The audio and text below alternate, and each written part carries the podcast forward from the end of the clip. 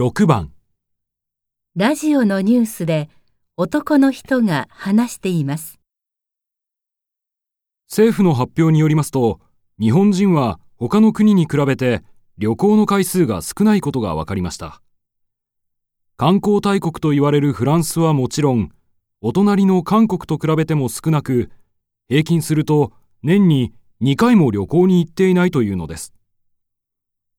特に目立つのが家族旅行が少ないこと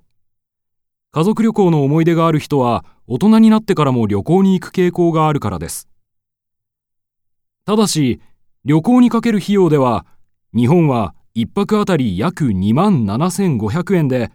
他の国の何倍もお金を使っているのです。つまり、旅行に行く機会をもっと増やせば、大きな経済効果が期待できるということです。男の人は日本人の旅行についてどう考えていますか？1、旅行の回数を減らすべきだ。2、旅行の費用を少なくするべきだ。3、旅行の回数よりも費用が問題だ。4旅行の費用よりも回数が問題だ。